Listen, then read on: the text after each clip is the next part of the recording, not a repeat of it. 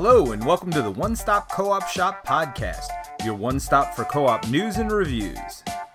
This week, Jason Perez is here to entertain you with some more shelf stories. Yo, my peoples, what's up? Welcome back to Shelf Stories, a channel to tell tales from games, books, and life. And also, welcome to the One Stop Co op Shop podcast. I am your host, Jason. Thank you so, so much for stopping by for this latest uh, industry nuts and bolts. Uh, I have been doing industry nuts and bolts for a while now. I just didn't, I need a new name for it. Uh, it's a new year, so we're going to reorg some things. Uh, and the reason I'm wanting to section this off as a particular topic in this area is because, you know, we're going to dive in. Uh, we're going to get specific. And, you know, I think there's a lot of people who have questions like, what does it really look like? You know, to be a designer, to be a publisher, to, to actually make these games appear on the table. So that is what is going to be the focus of this mini series. Uh, and uh, this person right here served up a good piece of content, doing all the work for Jason here at Shelf Stories. I really appreciate it. Uh, and it was so interesting that I reached out to the person almost immediately, and they were so great.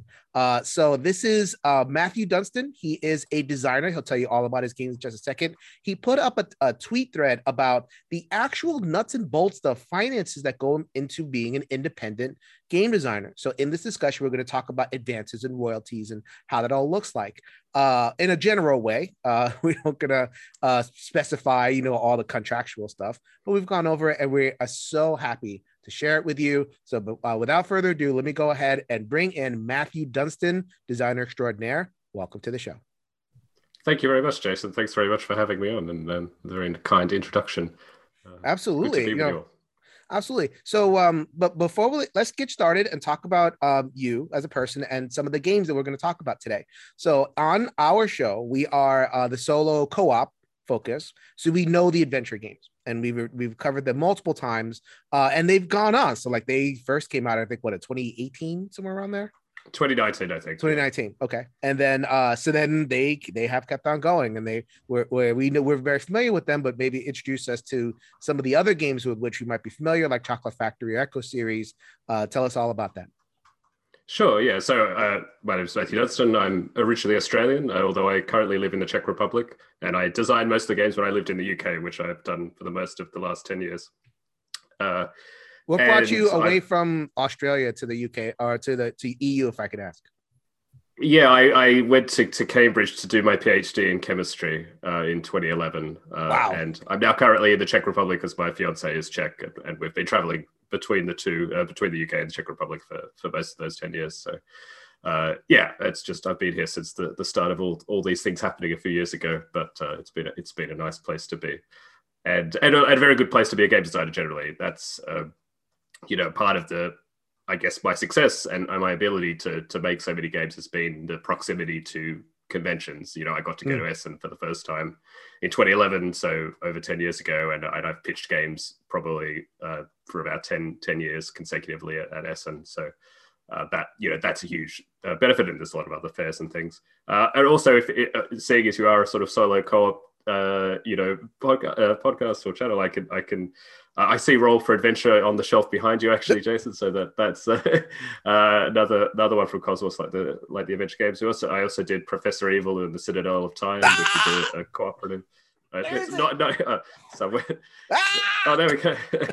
I love this game. There you go. I think this oh, game is fantastic. oh, I'm glad. I'm glad.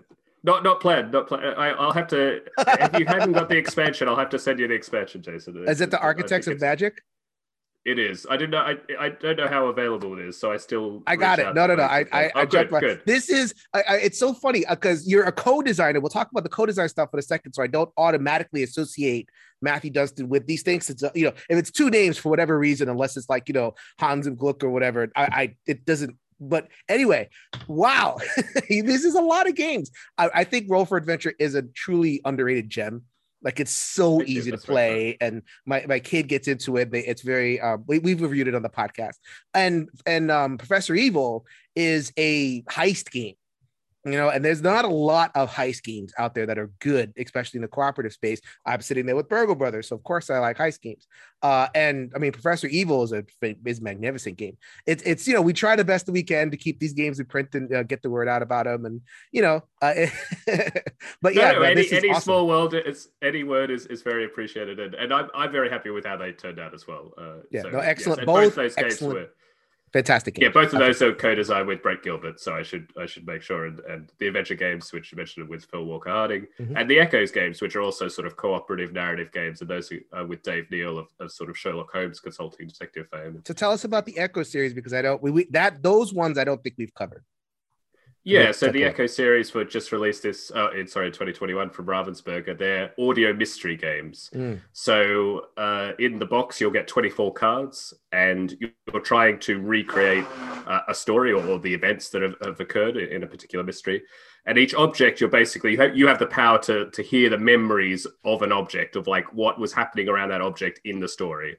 And you do that by you have an app on your phone that that uses um, uh, you know, automatic recognition to uh, scan the card and then automatically play the sound to do with that card. And you mm-hmm. basically just have to put those objects in order, in the right order, and how they kind of occurred in the story. And as you do that, you're going to uncover more and more uh, audio clips, which will give you more and more details about what actually went on. Uh, mm-hmm. and, and that's basically the game. There, there's uh, two boxes out already in English uh, called uh, The Dancer and the cocktail, and soon the microchip will will join it. Um, but that's like the adventure games. We're hoping it's going to be a series that that goes on for for a little bit longer. All right. No, we got to take a look. Uh, thank you for lighting up. Uh, and also Chocolate Factory. We're going to talk about Chocolate Factory. That it'll come up on the pie chart. Uh, previewing for the peoples. There's a pie chart coming, people. Uh, so if you listen to the podcast, there's a very exciting pie chart coming that you're going to miss. Uh, hop over to the video shelf stories. You will see this excellent pie chart. Uh, so then just, you know, very briefly, because I know that also is a pretty significant um, co- contributor to your uh, yearly income. Yeah, no, Chocolate Factory did really well. It's uh, uh not not not a cooperative game, uh, another game co-designed with Brett Gilbert. Uh, no, but it was just really well received, and and it, it's a Kickstarter game that has continued to sell uh, somewhat. Um, you know, after the the initial Kickstarter, which you know doesn't always happen. Uh, usually, you know, you assume kind of the majority of your sales are going to be from the Kickstarter, and and uh, but no, it is. It has had a little bit more of life, which is which is always nice. All right, so now we're going to get into it. We are going to get into you know uh, you know the nuts and bolts of how Matthew Dunstan has you know puts games on the table, and we're going to get to the numbers. But I'm going to save the numbers for a little bit. We're going to uh, save the the the, the entree for last. Uh, let's get into the appetizers. So um, you are a full time designer, right? Um, do you use your PhD, or is that PhD just kind of like sitting there? So the story is I'm only uh, just from the start of this year, 2022, am I officially full time. Mm. Uh, for the last year, uh, basically all of 2021, I was officially part time. So I was 50% at my previous job, which I did use my PhD for. I was a research scientist still at the University of Cambridge. And nice. then the preceding kind of nine years, uh, which was my PhD and, and working afterwards, I was just deciding, uh, not, not as a hobby. I was, I was making money from it, but I still, I had a full-time job as well. So it's been a sort of a, prog- a progression over those, you know, 10 or, or 12 years uh, to where I am mm-hmm. today as a full-time designer. Is that a difficult thing? Because a PhD is no joke. Like you have to really sink in a lot of a lot of time, a lot of money, a lot of expertise, and to have like a life like that, uh, you know, built around a PhD. I, I did not go the PhD route. I am so, I'm like, wow, because I have two master's degrees, and like, you know, both times I'm looking at it, you know, the the end of the road and going, nah, I don't want that because uh, it's a lot of work and a lot of time in the library yeah. or, or, in the research lab or writing or whatever it is. Uh, so then, you know, just kind of walk through briefly that decision to say, you know what, uh, I I went that so far down this road, so much investment. I still want to do this other thing. Maybe walk us through that mindset. Wow, that I mean, that's almost another podcast in itself because mm. it's it's a it's a slightly complicated story with me. Uh, essentially, because you know my life is sort of split up between three countries. You know my all my fa- family is in australia my job and my kind of career was in the uk and my fiance was in the czech republic. And the one thing about academia that uh, is very difficult is is kind of choosing where you get to live or where you get to work. And so actually uh, there's there's decisions that were made on a sort of a personal level and there's also uh, sort of on the professional side um, you know they're kind of intertwined. You know, you you you maybe have to make different professional decisions because of, of those personal ones. And I think the other thing that's kind of uh, you know maybe important in that is that the I guess the hardest thing for me was not necessarily to go into full time game design. I think that made sense because financially, actually did make sense, and I was already kind of doing it anyway, sure. almost full time. Uh, but I think the thing I've actually struggled with is, is sort of an idea of identity because, um, yeah, uh, you're right. A PhD is a, is a big thing, but even more than that, you know, it you know, it's like when somebody asks you at a party, like, what do you do? And I'd always say, you know, I was a, as a research scientist and, or I work on this, or I work on, you know, renewable energy kind of technologies and things. And to so- suddenly, actually, that's the harder part, actually, the change in identity that is, mm. than is an actual change in like a job or a day to day. Or I'm actually going to still be working a little bit uh, with my old lab and, and, you know, helping some folks. I'm not, I'm, but it's that kind of change of, oh, actually now, you know, I am a full time gamer. That is my, that you know and i know identity is so complicated that it's not just what you do but mm-hmm. that's the thing i'm probably getting most used to i guess sure i mean it you, people react differently because then i mean i don't know if you've ever had the experience but you know i'm starting to transition more into the you know content and all that kind of thing and like explaining to people you know and and that initial kind of barrier and you you hit the preconceptions of what games are. And it's like oh frivolous thing or oh you know really that kind of thing. And i guess like you know research scientists that that's all baked in. It's like you, they don't give that away. Then you, you go to this other thing where they're I, sometimes it's like active resistance sometimes it's just like oh well you have to explain stuff but there's still kind of a friction there. So i mean is that you know just kind of part of the deal that you've accepted yeah, I mean, to be honest, mostly so when I tell people I design games, they're just really enthusiastic or actually just very curious in a, in a mm. kind of positive way. You know, that they just want to they they know board games. They kind of want to know what's behind it. They don't necessarily assume that even there was someone behind board games necessarily. You know, I think they see companies and they mm. don't think mm. of designers necessarily. Um, yeah, but there is a bit of a. I mean, it's even an internal thing with me. You know, it was always easy when I would say what I did. I'm like, oh, I worked on. You know, I, in the lab I worked on, we worked on making advances in batteries, you know. So it's always very easy to go like, oh, I'm making a real difference in the world. I'm kind of trying to help with renewable energy and technologies, and uh, and it's a bit of a harder ask uh, when it comes to games. I, I think games are incredibly important, and I think they sure. have a, a, place in culture that you know that can have a, a real benefit to society. But Absolutely. it's it's not as easy as a link than than saying, yeah, I, I'm working on the next battery that you might be able to put in your electric car, kind of thing. Uh, so yeah, I, am getting used to that. But t- to be honest, I haven't um, really like it's just positive curiosity from people, which has been really nice. Fantastic. Uh, so then you know you are a full time designer. Uh, having the organization to kind of you know do it well because it could get away from you pretty quickly. It's like you know I'm on my own, so I can work 80 hours if I want to. Uh, so I mean, what do you have in place to uh, get an optimal uh, flow of output as an independent designer? Yeah, I mean that's uh, you should. I should come back on the show in about a year. I'll probably get all. I'll have all the systems set up by then properly because I'm. I'm probably still. I'm still. Uh, to, to be absolutely honest, I mean, right, like the last two years, I think, as for a lot of people, have been uh, these kind of years of not transition, but have been transitory in some way, in that you know things have changed. For me, you know, I went from working in an office that I've been working uh, at home in a different country that I was living in that I was before, uh, and you know, sharing a, an apartment and all these sort of things. So I'm not sure if I really have the system worked out. I'll be honest. I I I kind of want to, you know, I don't think I'm not sure what the myth is around game creation, but I I think you have to find what works. It's not going to be the same for everybody, uh, and I think it's just basically it's always meeting the minimum amount to think keep things going. I always think about uh, you know, being a game designer is, is managing lots of projects. It's project management basically. You're you're dealing with you know X number of plates spinning, and you're just trying to make sure that each of them are moving ahead, or that mm-hmm. at least you're not the person who's stopping them moving ahead. You know, there's a lot of. Uh, I mean, the other thing about game design is, is you're not uh, you're not in control of a lot of things ultimately you know you're you're you're always working with other people even if you're a solo designer on a game to actually get that game released unless if you're going to self-publish it or whatever but you're going to be working with publishers and developers and and sometimes media or you know you, are working with a lot of other people uh, to kind of do that job and uh, much like other jobs as well so there's a lot of time even where you're just got to keep track of like am i is it in my court or is it in somebody else's court and okay then i don't have to worry about it so mm-hmm. i'm always about just hitting those minimums and then it's just about keeping good you know good track of what you need to be doing and and I mean, as horrible as it is, it's just like keeping on top of emails and things like that. I mean, it, like I think it's those basic things which I got very used to in my PhD. That you have to be pretty, you know, pretty reasonable at it mm. uh, for academia. So, um, and I, again, it's not a unique skill to that either. A lot of a lot of professions and, and things need to do that. Many, so I don't think it's anything mm-hmm. particular.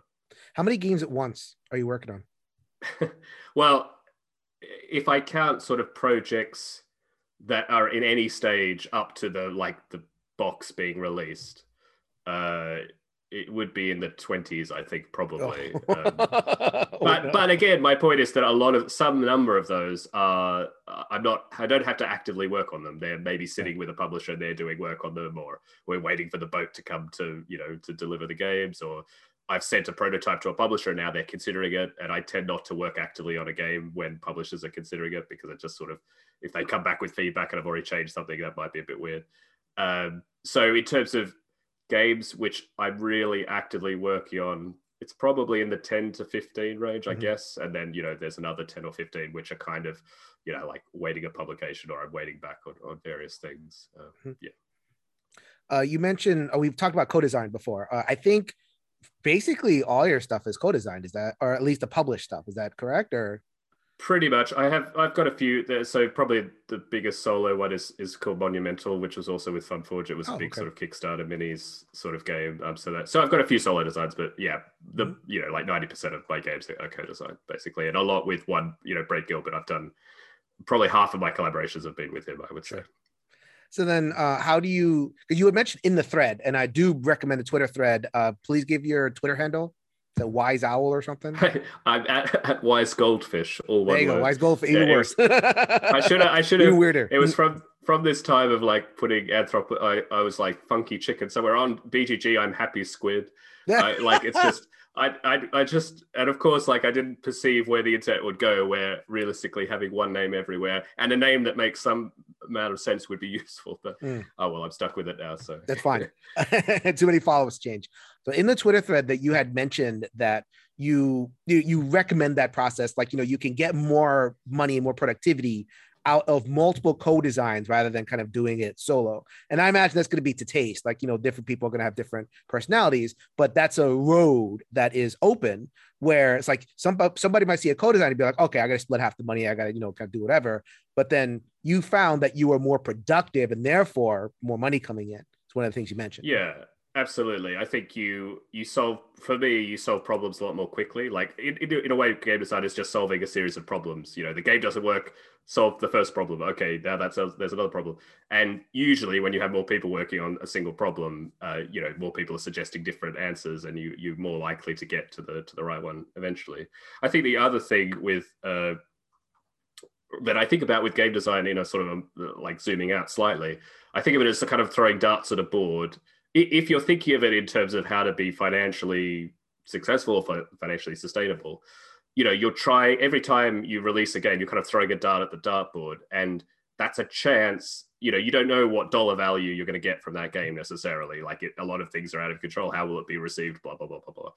But if you take more shots at the dartboard, you've got a better chance to, you know, get the bullseye, to, so to speak, which uh, is, you know, kind of an evergreen game, a game that will sell over and over again. And having 50% of a game that sells every year is is like still way better than having 100% of a game that only sold for for you know three months. And of, of course it's not, it's not perfect but I, I, I err on the side of having more shots at that dartboard uh you know to to get because you only need one or two things to do really well even as a co-designer um, as, as we'll get into the numbers later and and mm-hmm. that can be sustainable effectively. How do you go about choosing a co-designer uh, there's a strict audition process, and uh, no, I, uh, I, I just like working with other people. I, I think I, I, and there's a lot of people I even start co-designs with, and maybe they don't go anywhere. You know, sometimes I'm always happy to try working with people. You know, I sometimes it's I admire some things they've done previously, and I reach out to them. Uh, sometimes, you know, a lot of the early things we're all part of a group in Cambridge, a playtesting group. Mm. Uh, there's other folks like David Thompson and Trevor Benjamin. So, you know, Undaunted, for example, is, is a very popular game from them.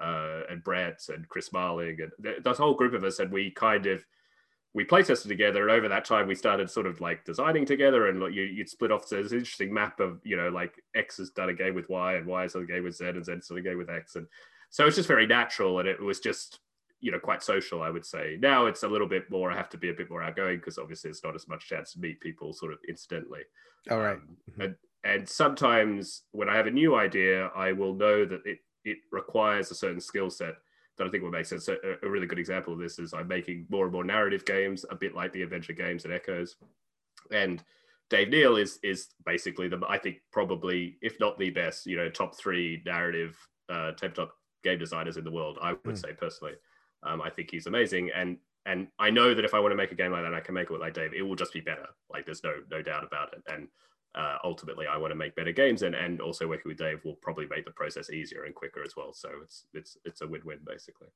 So uh, mind that playtesting group, people, and you know, I know that's a little bit tough nowadays, but like that's a good place to start in terms of you know, because uh, what I'm hearing is if game design is a exercise in problem solving, like you want to find a simpatico problem solver, you know, and Absolutely. that playtesting group is a place to ha- really hash that out, and stuff emerges from there.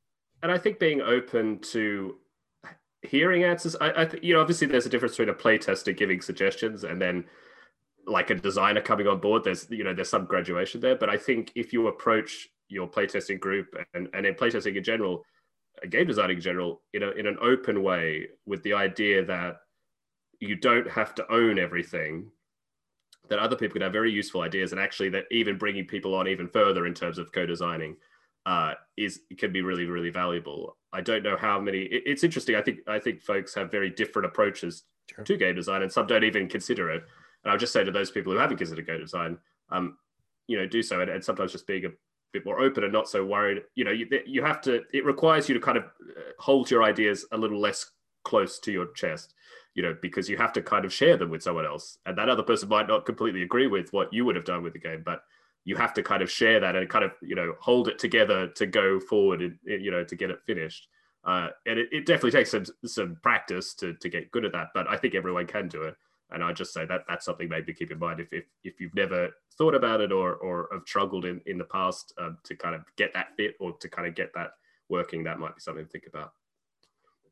All right. Uh, so I've let I've let the people wait long enough. Uh, they they want to see some of the numbers. Uh, let's get into some of the numbers. And by the way, I want to thank uh, Isaac Shalev who gave me uh, some great questions and some uh, great uh, stuff to think about. Hopefully, uh, gonna have Isaac on the show one of these days. Um, yeah. so okay, let's talk about uh let's we're, we're gonna do the pie chart. Right. I think is that where is that a good place to start in terms of uh you know yeah, well I mean yeah. there's there's the uh hopefully you can see the screen. Um yep. I mean, this is the sort of the the headline figure, I guess. I didn't know whether you wanted to have the, the end figure, but maybe it's a bit easier to have a figure in, in mind from the start. Um, okay, so then uh, for the benefit of the podcast listeners, we are sharing a screen yeah. with some uh, concrete numbers. Uh, and yeah. I'll do my best to translate because it's in euros, I believe. Uh, and then let's oh, see what yeah. what that uh, what that conversion a, is in dollars. I could do a super quick. I've got my other thing open in my. Okay, uh, super quick. There you go. I like super quick. That, that that will work. Okay, so yeah, so basically this is looking at my total royalties for 2021, uh, and from uh, royalties. So this doesn't include advances. So these are only from games that have already been released. Uh, uh, this is from a total of 14 separate games or series. I counted the adventure games all as one, and Echoes, for example, are all as one. Um, and that comes out to about uh, just under 45,000 euros, and that's about 51,000 US dollars. Mm-hmm. Um, and I also did a few other small things, like I did a bit of development, and but actually that's a very very small amount of the total thing. Uh, and then with advances, so I, with advances I got about uh, 10,000 euros uh, in the year, which is about uh, 11, a bit over 11,000 uh, US dollars. Um, so that's advances for games that haven't been released yet. Uh, and again, I should note, which I should have said with all of this, as we've been talking with co-design, most of this is 50% of the total amount that would have been paid because I get half of, of my co-design. So, you know, when I say... So this is after the divisions and everything. Exactly. So when I say I get 10,000 euros from advances, in reality, the total from the games is like 20,000 euros, but I got half sort of thing. Right. Uh, and so that gives a total of, of about uh, just under 55,000 uh, euros for the year, which is about 62,000 US dollars uh, mm-hmm. for, for an income. So actually for, uh, again, I don't know in the US, that's actually a pretty good wage, to be honest. Sure. In Certainly in the Czech, Czech Republic, it's very good. But even the mm-hmm. UK, uh, it's more than what I would have earned in my previous job. Um, so, I mean, in yeah, America, it, was... it totally depends on where you are You know, yeah. like if you are, I mean, there's there's cities in America where you know, say 60-ish thousand dollars will actually do you really really good. And then there's cities in america where you're going to have to just like scrimp and scrape you know uh, and like i actually moved out of new york city. I'm from new york city and i had to move out because i was making $60000 and it was not enough you know? I had it was a one bedroom apartment. I was paying about 2000 a month for it us oh gosh. Uh, yeah. and you know the, the numbers just don't add up when you're making that the level of income. Um, so actually um, before we go into the the nuts and bolts, um, describe like talking about numbers just make gives you the feel sometimes, right? It's because it's like almost like a dirty secret you know people just don't like talking about these numbers. And you know it's like oh well you know I'm, if i'm making too much i don't want to you know uh, cheese people off we're making a little bit less. Or if i'm making like less i don't want to you know embarrass myself blah, blah blah. So it comes there's so much psychological stuff that goes into being this transparent. So that's another reason that, that your thread leapt out to me. So just talk a little bit about that those feelings for you and why you thought it was so important to be transparent with the numbers despite that maybe emotional barrier yeah, I, you're absolutely right. I mean, just talking about money generally is, is sort of a you know a, a, not forbidden, but it's a sort of taboo subject. I think uh, it's interesting because even before I did this Twitter thread, I put out a different tweet which said, you know, I know everyone's been doing it tough this you know this couple of last year. I mean, in particular, you sort of you know, especially on Twitter, you know, a lot, there's a lot of quite understandably a lot of uh, difficulty, a lot of uh, struggle for a lot of different reasons, but it's probably a bit more than normal because of, of, of what we've had over the last few years. But um, so I was like, do people want to hear about this, knowing that I've had a good year actually, like and and uh, and but I'm aware of other people in the industry that are struggling, you know, and that's that's not really any fault of their own. So you know, there's a bit of a sense that yeah, what you said, you don't want to. It's not about putting people off, but it was more about I don't. I I uh, I like to think about what I put on Twitter when I can is is trying to help designers and help people, you know, design games and and do it as a profession and and that in the end was what drove me to like that's why I should do this, regardless of all these other kind of feelings that and, and I mean as it was born out, it was very it was quite positively received, and I think it, it you know it was useful to to a lot of people. I actually did do it last year as well. I um, I used to stream and I didn't do it on Twitter. I did it on stream, uh, so I have the same numbers from last year, which are actually about the same. Um, uh, it turns out, of course, it probably is better I did put it on Twitter because I have more people following me on Twitter. But uh, yeah, I intend to do it, and I had some really good examples from other folks in the industry. Uh, there's a person called Arnold Rauers who runs a digital studio called Tiny Tiny Touch. Ta- sorry, Tiny Touch Tales. Mm. I hope that's right. Um, he makes app games. So some folks might know Card Crawl or Card Thief. These really, really amazing app games. And actually, we he's one of the people I reached out over the internet to say, can we design something together? And we'll have a, a an app coming out next year. But nice. he, for a very long time, has done a yearly blog post where he he really he basically puts the graph of his sales. You know, because with with with apps, you know, you get kind of an output or like a dashboard of you know these were the sales each month or, or whatever. And and it's really just like there are the numbers bam. Um, i mean he has a slightly more uh, freedom i guess because he he is the publisher and he is you know the kind of sole person. And so he can make that decision to even give the the most granular numbers. Um, i have to step one step back. Um, you know you notice that i always give kind of the total. I don't mm-hmm. go like game x made this exact amount of money because right. uh, i think a lot of publishers wouldn't mind me sharing the numbers but it is some amount of you know kind of like it's not proprietary knowledge but it's you know like sales figures you know like you know it, it's i think i want to leave it up to the publishers if they want to share those specifically but i just try and sure. give an overall picture i talk about you know advance rates for example and i talk about you know i had one contract with this amount one contract with this amount and you know x contracts with this amount but i don't name names um, mm-hmm. maybe that would be useful i think I was actually having a conversation a bit earlier uh, the other day with another designer. The problem with it's it's I think it's much more a problem with with bad publishers.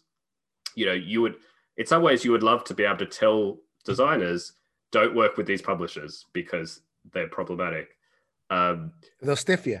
they'll they'll lowball well, you. They'll, it's yeah. Well, there's yeah, there's a lot of problems. Uh, unfortunately, I mean, you know, it's it, the industry is still kind of maturing in a way, um, and it, and it, there's always going to be indie, independent publishers and things like that, and that's great.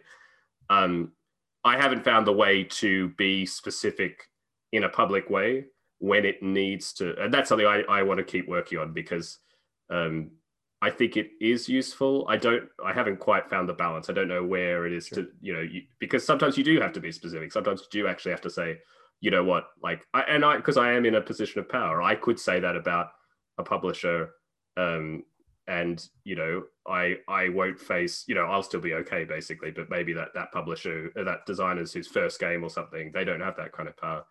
That being said, there are some other famous examples of other designers who have done that in especially in ways which I think are not helpful or in, in situations which are a little bit more murky. So yeah, anyway, that's that's okay. a slight side tangent, but I'm, I'm still working on that. That's okay. I mean, let's go into the breakdown. Yeah, so where, where, that where the stream comes from. Yeah, so this is the the pie chart. Um, so as you can see, it's uh, sixty uh, percent from the adventure games, basically. I mean, that partly that's because uh, you know at this point it, there are six different. Sorry, from this uh, from these royalties, it were four different titles. I think there are now six. There were two more released last year mm. that I haven't received royalties on yet. Um, and those are in a lot of different languages. Um, you know, they sell mostly in German, but you know, the English copies in the US and UK are, are quite uh, you know significant, and there's some French and, and other languages they've actually made into.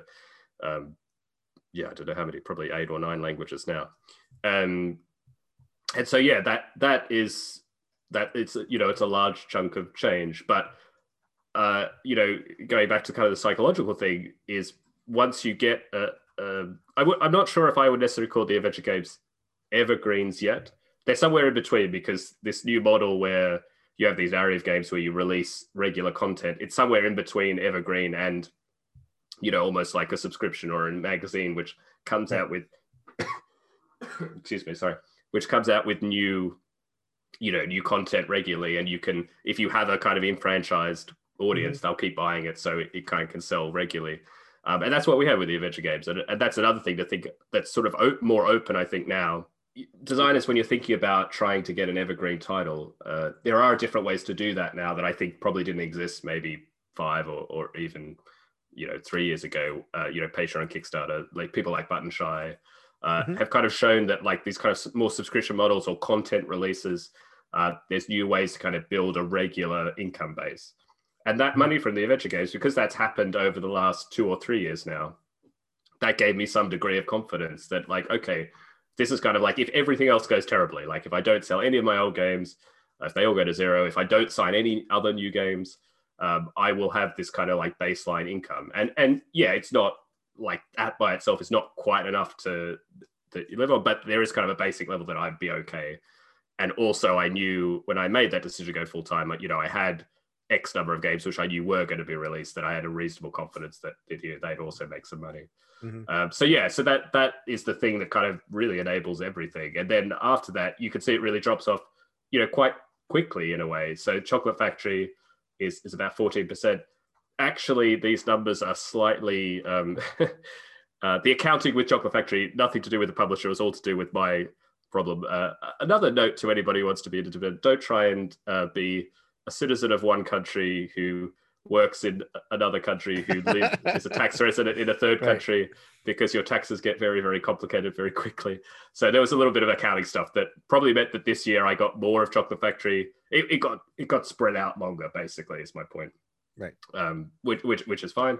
And then echoes is is 10% and actually that was i mean just to you know to give an idea of of things like these big box stores that was that money is purely from the pre-sales to Target in the US and to, to Thalia, which is a sort of a, a, big box book chain in Germany. It's like one of the big, uh, you know, I don't know, like Borders, I guess, in uh, something like that. Or I don't know, maybe does Borders exist anymore? I don't know. No, we're um, gone with Borders. okay. okay, I'm out. I'm out of the. But anyway, so that I mean, that's only pre-sales of that uh, game. So that also shows kind of how much these big box stores, you know, order um, before you know anything happens. You know that doesn't happen with with other games. Mm. So uh, that that okay. really helped with with Echoes as well. So you had mentioned before like a range of like six to eight percent in terms of a designer royalty. Oh, so this is for the yeah. So this is for the contracts. So uh, yeah, in the thread, I yeah I don't have a slide for it, I'm afraid, but in the thread, uh, I have signed eight contracts, I think it was, or, or nine contracts this year. Uh, and in those contracts, one had the uh, designer royalties at 6%. And I should note, again, this is the total percentage. obviously if it was co-designer, it'd be split but I, you know they would have offered the same percentage whether it was one designer or two designers so yes one contract was 6% one contract was 7 and the rest was at 8% and this is of the total sales from the publisher side so if that publisher will sell the games to a distributor you're getting 8% of the distributor price effectively um, if they sell on Kickstarter, you're getting eight percent of the pledge. Like they t- usually take out Kickstarter fees and you know any shipping first, but then you get eight percent of that. So obviously, if, if something is kickstarted, you're getting usually a higher dollar amount because mm-hmm. you know it's distributor cost is usually like about 40% of M- M- MSRP. But um, you know that that's kind of how it works out. And, and thankfully, in more and more contracts, uh, publishers are being better at really spe- specifying things like crowdfunding and how that can affect royalties, and uh, which is which is important. Okay. And so uh, a lot of times people don't know what to ask. Like I've had the advice uh, independently of someone getting 5% and that kind of thing. Yeah. So, I mean, I think it's it, it's a slightly contentious topic. I even, uh, you know, I talk to publishers and, and we disagree. Um, I think in the, uh, this is my experience. I mean, I'm lucky in the sense that uh, I work with publishers from all around the world and definitely in the US, at least my perception is that US publishers generally still have this 5% rule in their head. Uh, and that is much more common. And, and that spreads, of course, to the designer community as well, because they work with those publishers. Sure. Um, and that is, there is a difference that when I work with European publishers, there's not that preconception. Now, that's not to say that European publishers don't offer 5%, sometimes they do, but it's just that there's not this like, it's it's definitely 5%. And it's it seems like a much easier conversation um, and that it's anecdotal. I haven't worked with absolutely every publisher, and there are certainly some North American publishers who are, you know, giving royalties uh, much higher than five percent. Um, but I think that, especially if it's crowdfunded, you know, I think that that is also a reason that percentages should be higher because uh, there is less risk for the publisher eh, that there is that there is in the traditional. Hmm. Uh, so they should be able to share some of those profits uh, like slightly more evenly uh, with with the, with the uh, designer. And I think honestly, like if I was just to say to a designer, just ask for six percent if possible. I think like for me, and I said in the thread, I think six percent is should be the new minimum. Um, but again, there are other details which can change that. You know, there are sometimes there's an IP involved. Sometimes mm-hmm. you know there's different manufacturing processes. Um, also, I tend to give smaller publishers like you know like if the publisher is smaller you know it's like their first or second game it's it's a different process as to working with a much more established uh publisher who you know like if they have you know cash flow problems for a small publisher is a lot different than it is for a large larger publisher so i kind of give the smaller publishers maybe a little bit more room to you know i'm not as i, I don't really think i'm demanding but i think it's it's just i mean that's part of the reason i'm trying to share these numbers is to have a conversation around it and so people could go like, oh, actually, this person is getting royalty rates of X, Y, and Z. So why can't I ask for that? Mm-hmm. Um, and I should also note, I don't think I'm getting these rates because like I'm Matthew Dunstan, I'm some famous designer. My my name does not sell boxes. Uh, so didn't even you know, know that you had designed a lot yes, exactly. like. yeah.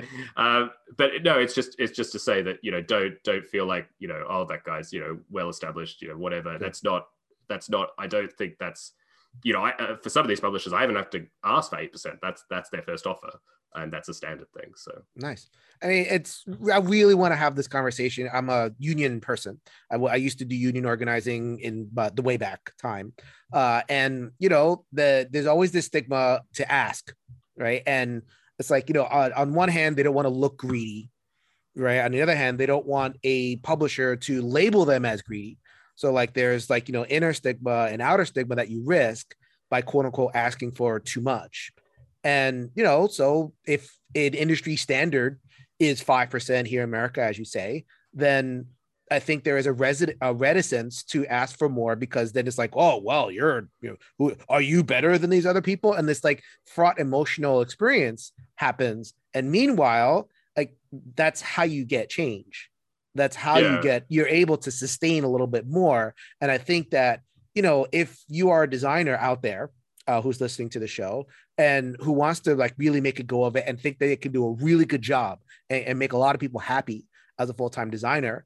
And there's this barrier though that's over you know because i'm not making enough so to speak then we're trying, I guess, the, one of the functions of the show is trying to give people the confidence to go for it and you know like continue conversations and make relationships and find out what is reasonable. Don't come in asking for 13% or something like that yeah uh, but you know, here's a here's a, a real way that you can you know advocate for yourself and make a little bit more uh, just further to those designers, I think there's a couple of places that they can look at, even uh, use as a kind of a support for for them asking. You know, so Cardboard Edison publishes some great reviews. In fact, they they ask designers to submit details of the contracts they've signed. They've just finished their last review, which was for the last five years, where they asked designers to anonymously uh, put details of, of the contracts that they had signed and they agglomerated that information and made a, really great series of infographics. They're free to, to, to find. If you look up Cardboard Edison, you'll find the, the infographics. They're really great. And they show that, yes, there are a lot of things at 5%, but there are certainly a lot of contracts which are more than 5%. Uh, the other thing, and you were talking about unions, and in Germany, they have uh, SAZ. Uh, I'm not, I'm going to butcher it if I try and say it. it's like Spiel or Toren something. It's basically a game designers association. It's mm. been going for about 30 years, and it is kind of close to a union in a way um, they have an English speaking kind of like branch or like that you could be you could be part of it no matter where you live in the world. That's also something for the younger designers to look at. They help looking at contracts. They I think they offer like free consultations in terms of uh, you know if you've got a contract from a from a publisher, you can show it to them and they can you know give you some advice about that. They have a, like a, a lawyer. Um, it's it's a little bit tricky if depending on which country you're in because obviously laws are a bit different, but there are some general principles that are that are always the same. They also have like some really great draft contracts which you can kind of compare and like see like what are some standard clauses like so i didn't we're not going to get into now but there you know there's a lot of other things outside of just a base royalty rate that you should be making sure that you have like protections for yourself as a designer you know like what happens if the publisher goes out of business or what right. if they never sell the game this kind of thing right um, what if the check so bounces? There, there, yeah yeah there's a lot of good resources out there and i think that again that can help you give a little bit more um, you know a little bit more weight to what you're saying and the, the final thing i'll say which is um, especially if you're a designer, I don't think you would you would know this, but you know when a when a publisher, in my opinion, when a publisher makes an offer for your game, they've already invested a certain amount of time in that game. Uh, they've play tested it. They've usually maybe shown it to other people at the company. They've maybe even thought about art and things like that. The moment they make that offer, they are already invested in the game. That is your point. It's to it is a negotiation and that's perfectly reasonable and that is you know that is that is business this is a business decision um, but don't feel that if you ask for something the worst they can do is no and that can happen i mean that that doesn't always happen but don't think that they're going to turn around and go like well we don't want to work with this person we're going to rescind the offer i think right. sometimes there is a How little dare they ask for this extra thing yeah Exactly, because that's not in their interest either. Like they, they, you know, if they don't want to do it, they will say no, but they're not going to go like further and go like, oh well, we're going to rescind the offer altogether because that doesn't make sense for them either. Because they want to publish the game, uh, and they've they've already invested time. And if if it's just a negotiation, which is again like not that much effort for them to do the negotiation, so I would just you know don't feel that yeah, and I've never, I've never had a, you know, an interaction with a publisher, including, you know, earlier in my career when I maybe wasn't as known or, or whatever, where anyone has re, re, um, behaved remotely like that, you know. Okay. And Great. you know, I regularly ask for. Sometimes I have asked for royalty increases. I usually ask for more copies of my game. Um, so you know, you, you usually promised a certain number of games, you know, author copies effectively often I ask for double what they put in the contract, just because I like to be able to give them to, especially the people who playtest the game. I, I, I, like to have enough that I don't feel like I have to ration it out amongst people. Again, there's always, uh, you know, not always possible, and and sometimes you know if it's a big, you know, huge Kickstarter, I don't get like hundreds of copies of them because that, that doesn't make any sense. But uh, again, like it, people are usually very reasonable. It's okay to negotiate at that point. It's not you. It's not going to dissuade them from working with you. The worst they can do is is to say no. Um, but yes, you could at least ask the question, which is, is a good step to uh, start to you know start to hopefully raise the minimum floor for everybody. Absolutely. So uh, very quickly before I go on to advances, you mentioned author copies. So then, what's a good number there? Yes, I think uh, usually, basically, it depends on like how many they put in a case. Sometimes, usually, the number is between six to twelve. I would say. Um, and I think asking for 12 is perfect. Felt like 10 or 12 um, is, is reasonable, but it, uh, it's like six is a minimum. I think. Again, this kind of scales a little bit depending on the size of the game. If it's a really tiny game, obviously it's a little bit easier to get more copies. Um, if it's a huge game, maybe you're only going to get four or five because it's just more expensive to make. I think that's okay. Uh, the other thing to kind of with author copies is foreign language editions can be mm-hmm. another thing. Um, you can specify in the contract that you want uh, a copy of each foreign language edition. It's not always going to happen, and it's I don't it's not something I necessarily think of as essential, but uh, you could say it's certainly reasonable to ask, and, and a lot of publishers are more than happy to do that.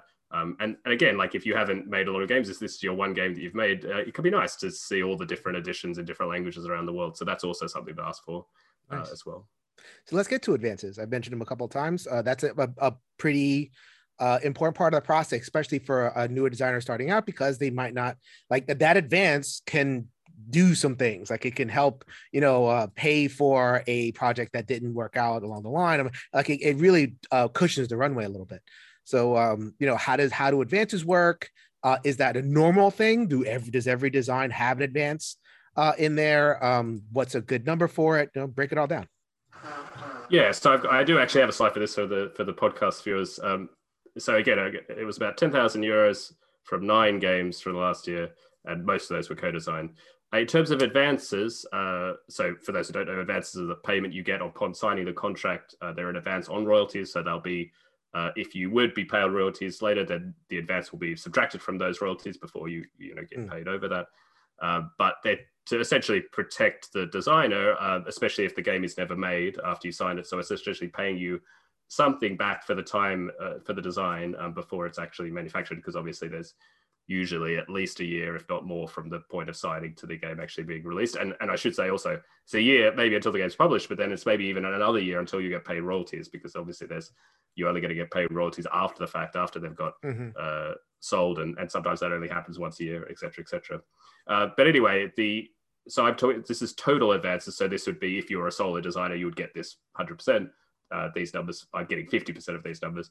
Uh, they range from about a thousand euros, which I think is like 1,100 uh, US dollars or something like that. I think mm-hmm. it's like an extra 10% in US dollars.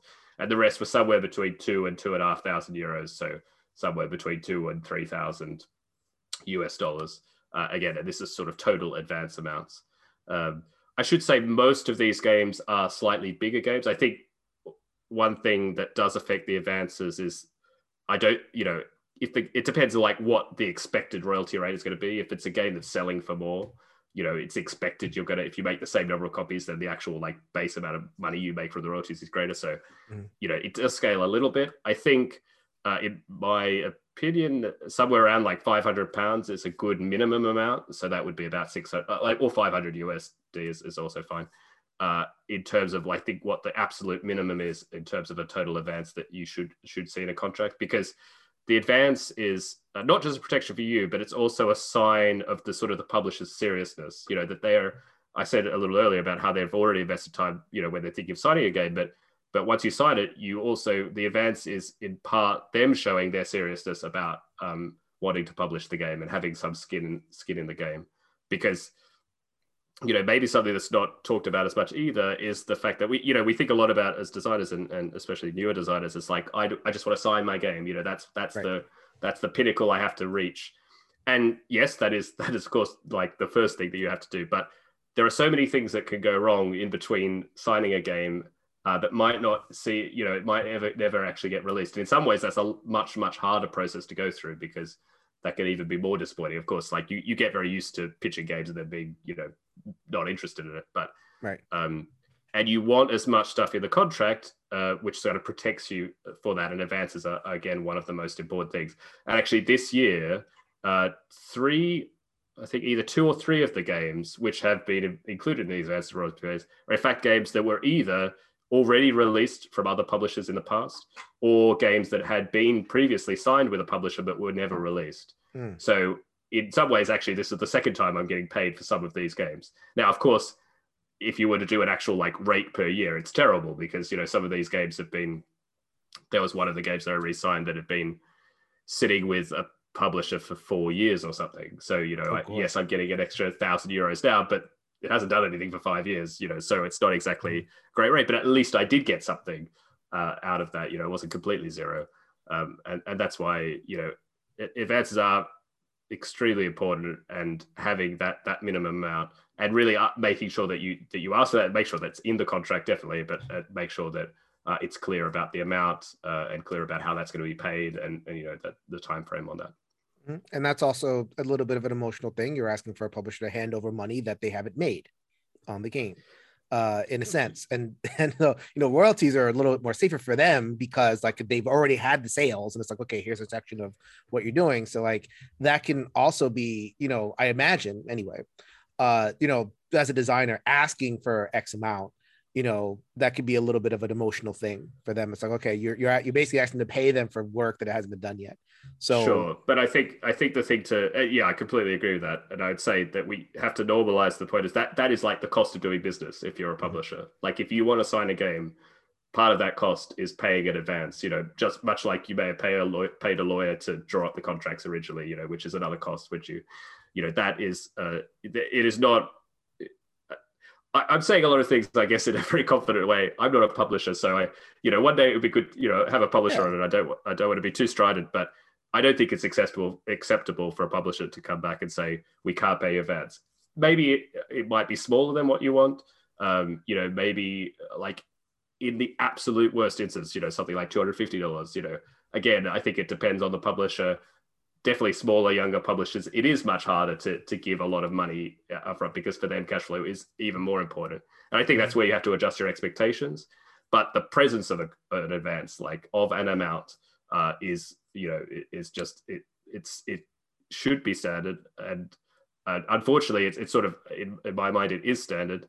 Uh, but of course, there are still some publishers who are who are not offering it, and I think yeah, that that should not happen anymore. Basically, right. No, and we are trying. I mean, look, we are trying to push for change. That's just kind of the bottom line here.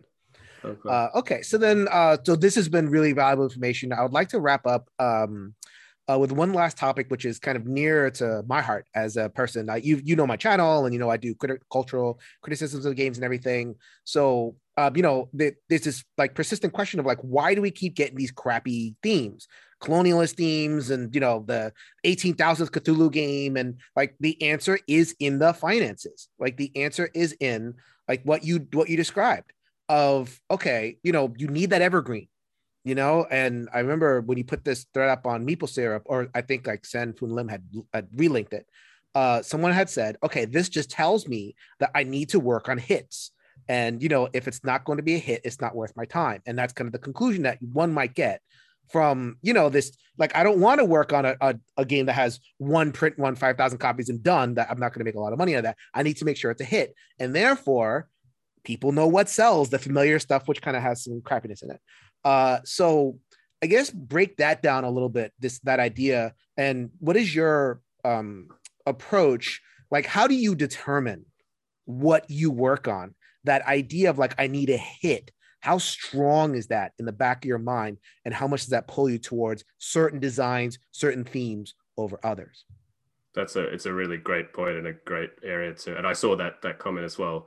I i kind of disagree with that. I think firstly if you if everyone knew what a hit was when you started working on it we'd all only be working on hits and we would do that all the time. I'd never release a game that didn't. So firstly it's kind of impossible to work out what's going to be a hit even if you put together like i'm going to put together the five best things that are selling right now and that's going to sell like amazing. That that doesn't guarantee anything. So i think thinking that you can aim for hits like aiming for the Spiel des Jahres is similar like you can't do that. I mean that's that's something completely out of your control.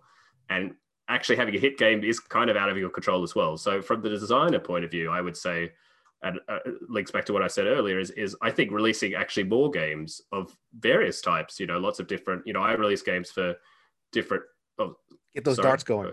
Get those darts going. Yes, exactly, and mm-hmm. and at different dartboards as well. You know, so I release games for children. I release games, you know, sort of heavier strategic games. I release narrative games. Release cooperative games. you know, uh, we just did with postmark games. We're doing these print at home games that we did over on Kickstarter. Uh, you know, which is just print at home, print, print and play kind of games.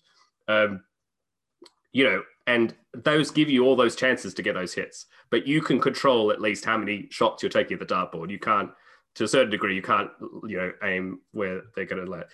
All that being said, there are of course some things which are going to be inherently, uh, for for whatever reason, more niche than others in in the kind of like general hobbyist space. Um, I don't. I think my thing, I guess, is about product, and there are a lot of different things that go into games as a product, and that's going to ultimately determine, I think, in some way, how they sell. That is like theme and setting is a huge part of that, and I think, uh, in some ways, I hope it, it's very, very slowly changing. Like things like, for example, Wingspan doing very, very well, or I think the really great work um, uh, from uh, Flat Out Games, uh, the designers of, of, Point Salad and Calico mm-hmm. and Cascadia, which has done amazingly well.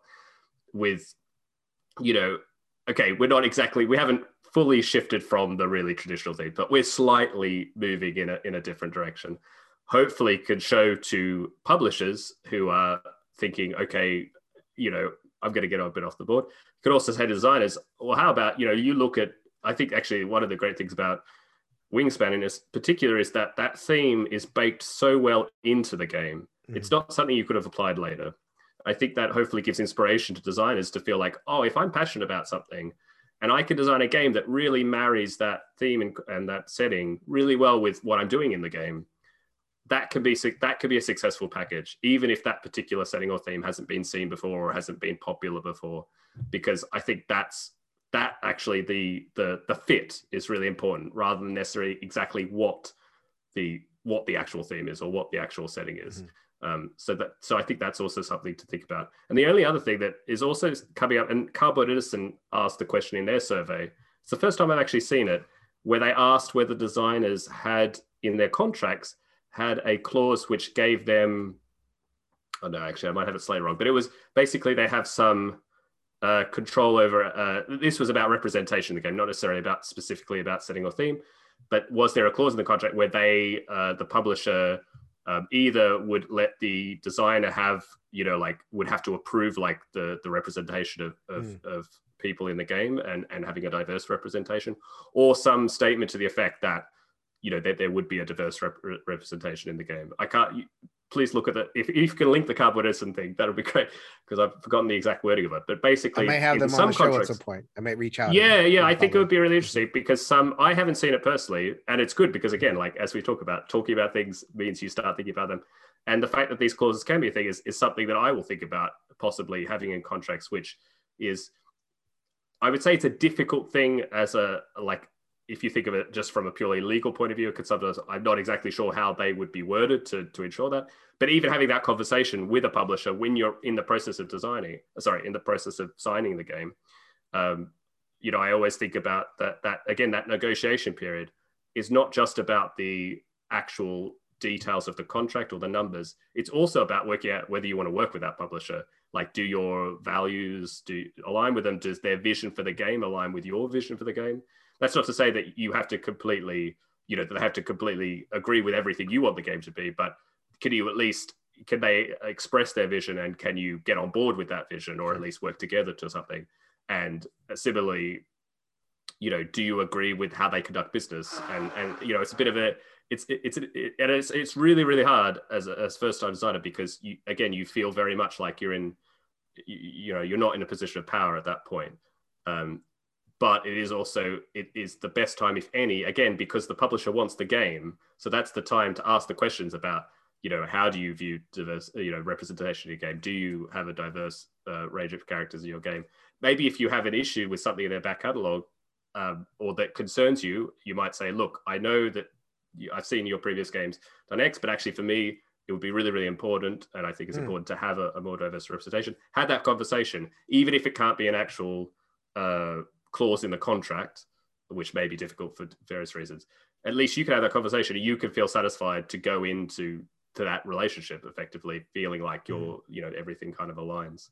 Um, mm-hmm. which, yeah, which is is also important. Yeah, I mean, you're talking about uh, designers who have very strong convictions about representation, about you know different themes. Like Elizabeth Hargrave has a very strong conviction. She wasn't going to make thinking about anything else. She she actually describes how you know she moved a uh, kind of gave Wingspan, or not like offered Wingspan, like demoed Wingspan for people. And they were like, okay, we could change the theme over here. We'll publish it or we'll work on it. And she's like, nope, we're going to find somebody that. Yeah. So that takes a, a real thing. And that's a certain type of person.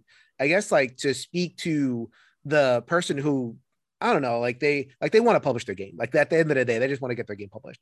And you know, is it your experience that you know they that you have met designers that do feel pulled towards these familiar tried and true. Is that is that something that you've encountered or is that maybe changing over the last little while? Oh no definitely. Like you, you see a lot of the kind of generic you know trading the mediterranean fantasy. I saw i was a i was a judge on the cardboard edison uh, competition last year which is kind of the maybe the first time i've kind of been on the other side of like kind of receiving pitches i guess. And yeah i was surprised of all the you know you yeah you do see the generic. I I think from a designer point of view, uh, I think part of that has to do with these themes are kind of they're flexible enough that they can support almost anything, and mm. and I think I think a lot of still a lot of designers are kind of mechanisms led, or at least the, the I don't know. I, I feel like the hobbyist designers that you know it pulls a little heavier. They're a little bit more strategic, a little bit more mechanical. And that's a complete generalization, but at least that's what I saw. And when you have this kind of mechanism you want, you just want a game, uh, you know, setting to kind of support that.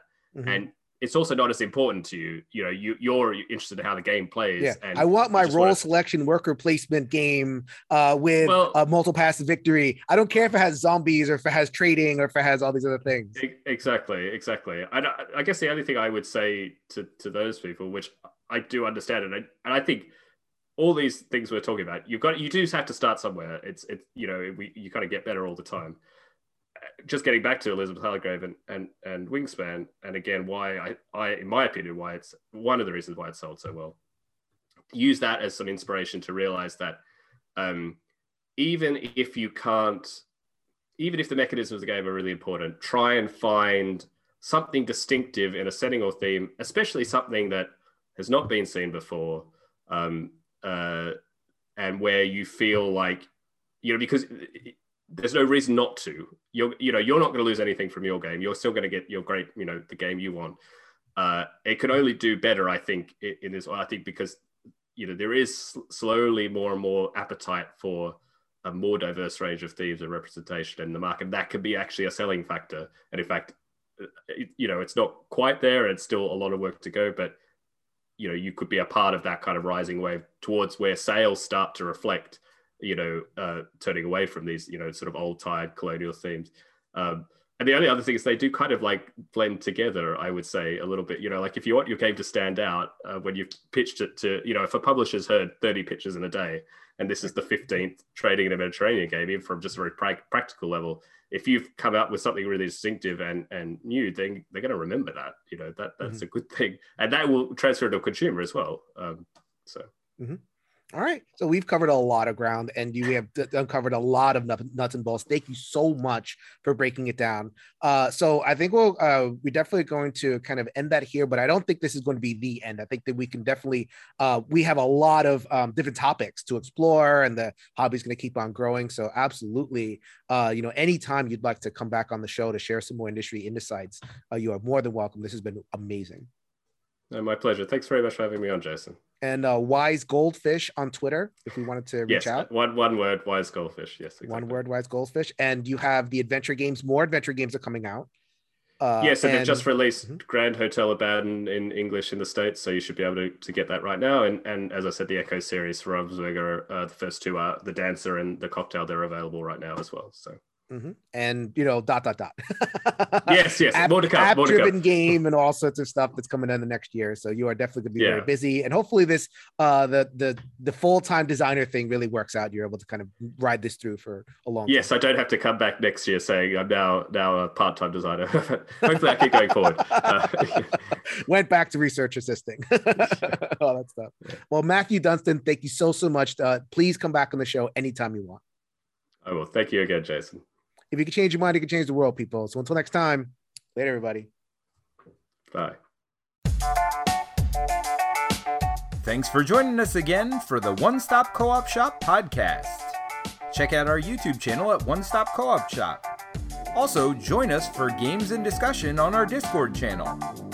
You can support us on Patreon at patreon.com slash one stop or leave us a review on iTunes. Thanks again, and we'll see you next week for another top five list.